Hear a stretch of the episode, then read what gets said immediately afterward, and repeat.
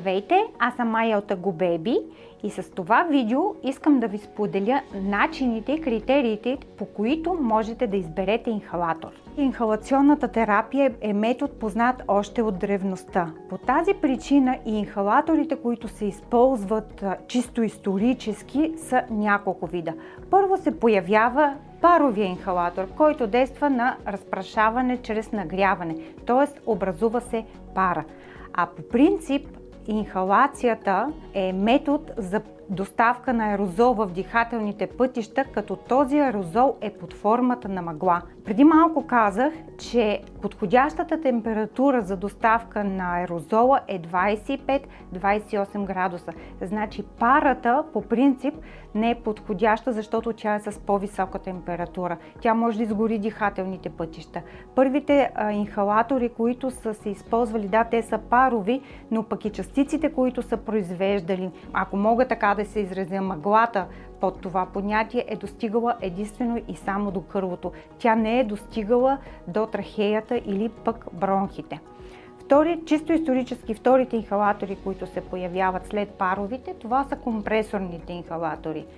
Те разпрашават физиологичен разтвор или лекарства с физиологичен разтвор именно с тази оптимална температура от 25-28 градуса. Освен това, те могат да бъдат използвани с всички лекарства, предназначени за инхалаторна терапия. Но пък те работят включени само в контакта и издават доста силен шум – имат и друг недостатък, особено а, проявяващ се при нощната инхалация. За да бъде проведена инхалация, особено при дете, е необходимо детето да бъде сложено да седне, да бъде маската поставена перпендикулярно. Представете си през нощта, че трябва да направите инхалация. Това означава, че трябва да събудите детето, да го държите да седне и да проведете инхалацията. Доста е трудно. Следващите инхалатори, които се появяват чисто исторически, това са ултразвуковите инхалатори. Тяхната основна цел е да избегнат шума на компресорните инхалатори, който много често пречи а, с това, че децата ги е страх да проведат инхалация. Малките деца особено се плашат от шумовете. Ултразвуковите инхалатори елиминират този недостатък на компресорните инхалатори, но пък начинът им на разпрашаване води до увреждане на молекулата на лекарствените вещества и най-вече на кортикостероидите и на антибиотиците. Да, те са безшумни, позволяват провеждане на инхалация, но когато се уврежда молекулата на лекарственото вещество, е необходимо или самата терапия да е по-дълга, или да се използва по-голямо количество лекарствено вещество. Затова се появява необходимост от произвеждането на инхалатор, който да съчетава предимствата и на компресорните, и на ултразвуковите инхалатори. Така преди няколко години се появиха меш ултразвукови инхалатори. Какво означава това? Това означава, че при меш инхалаторите има една иновативна придобивка, която им позволява хем да бъдат използвани с всички лекарства за инхалаторна терапия, хем да не увреждат молекулата на лекарствата. От друга страна пък и да са безшумни. Меш, това от английски, означава сито и когато работи този инхалатор, той работи на механичен принцип. Представете си нашите баби как сеят брашно. Именно на този принцип разпрашават и меш инхалаторите. Те пресяват разтвора. Тоест, пиезокристала, който е характерен за ултрачистите ултразвукови инхалатори, който уврежда молекулата на лекарството, при меш инхалаторите този пиезокристал трепти и движи ситото, което разпрашава разтвора. Меш инхалаторите имат много предимства, но за това ще ви разкажа в едно следващо видео, както ще ви покажа и такъв инхалатор с неговите предимства и начинът по който работи. Сега искам още мъничко да ви разкажа за това как да си изберем инхалатор, какви критерии да имаме, когато правим избор на инхалатор. Чисто исторически, както казах, инхалаторите са няколко. Паров, компресорен, ултразвуков и меш инхалатор. Това не означава, че компресорните инхалатори са лоши. Според мен нали, най-доброто, което може да изберем една майка, или е компресорен инхалатор, или е а, меш ултразвуков инхалатор. Това са двата най-добри избора. За какви критерии да следим, когато избираме инхалатор? Най-важното, първото нещо е това да е медицинско изделие. Какво имам предвид?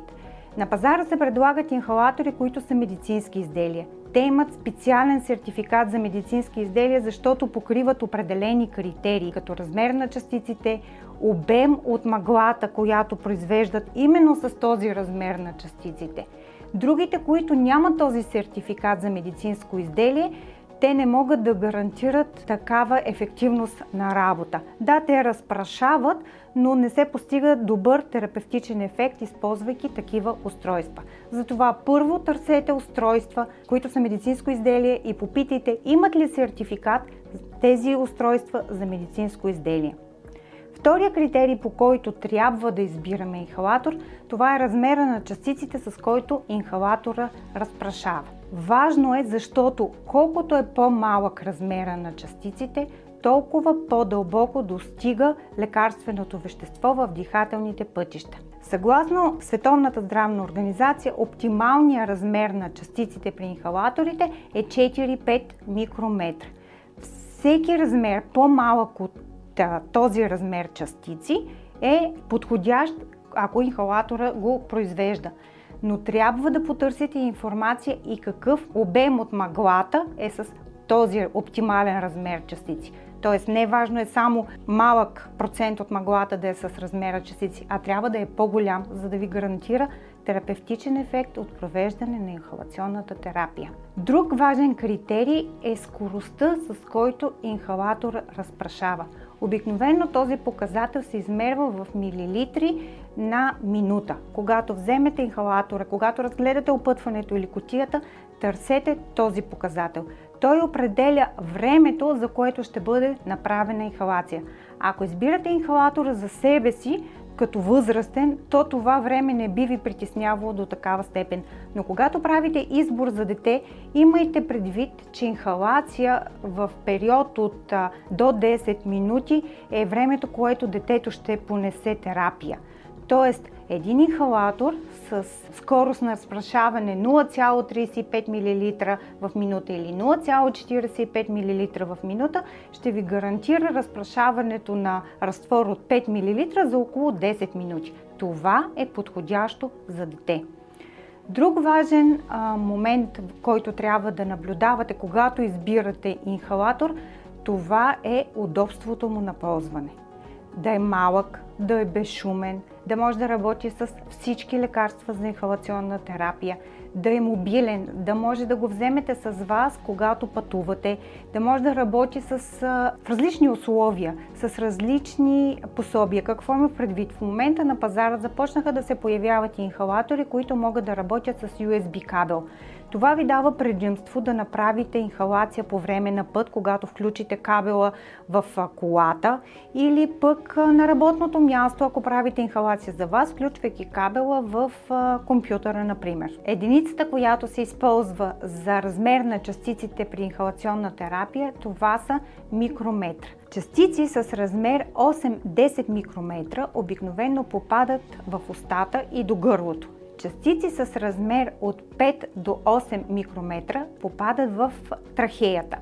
Частици по-малки от 5 микрометра до 3 вече попадат в бронхиолите и алвеолите на бронхиалното дърво. Затова а, казвам, че колкото е по-малък размера на частиците, това ви гарантира по-добър терапевтичен ефект при а, провеждане на инхалационна терапия.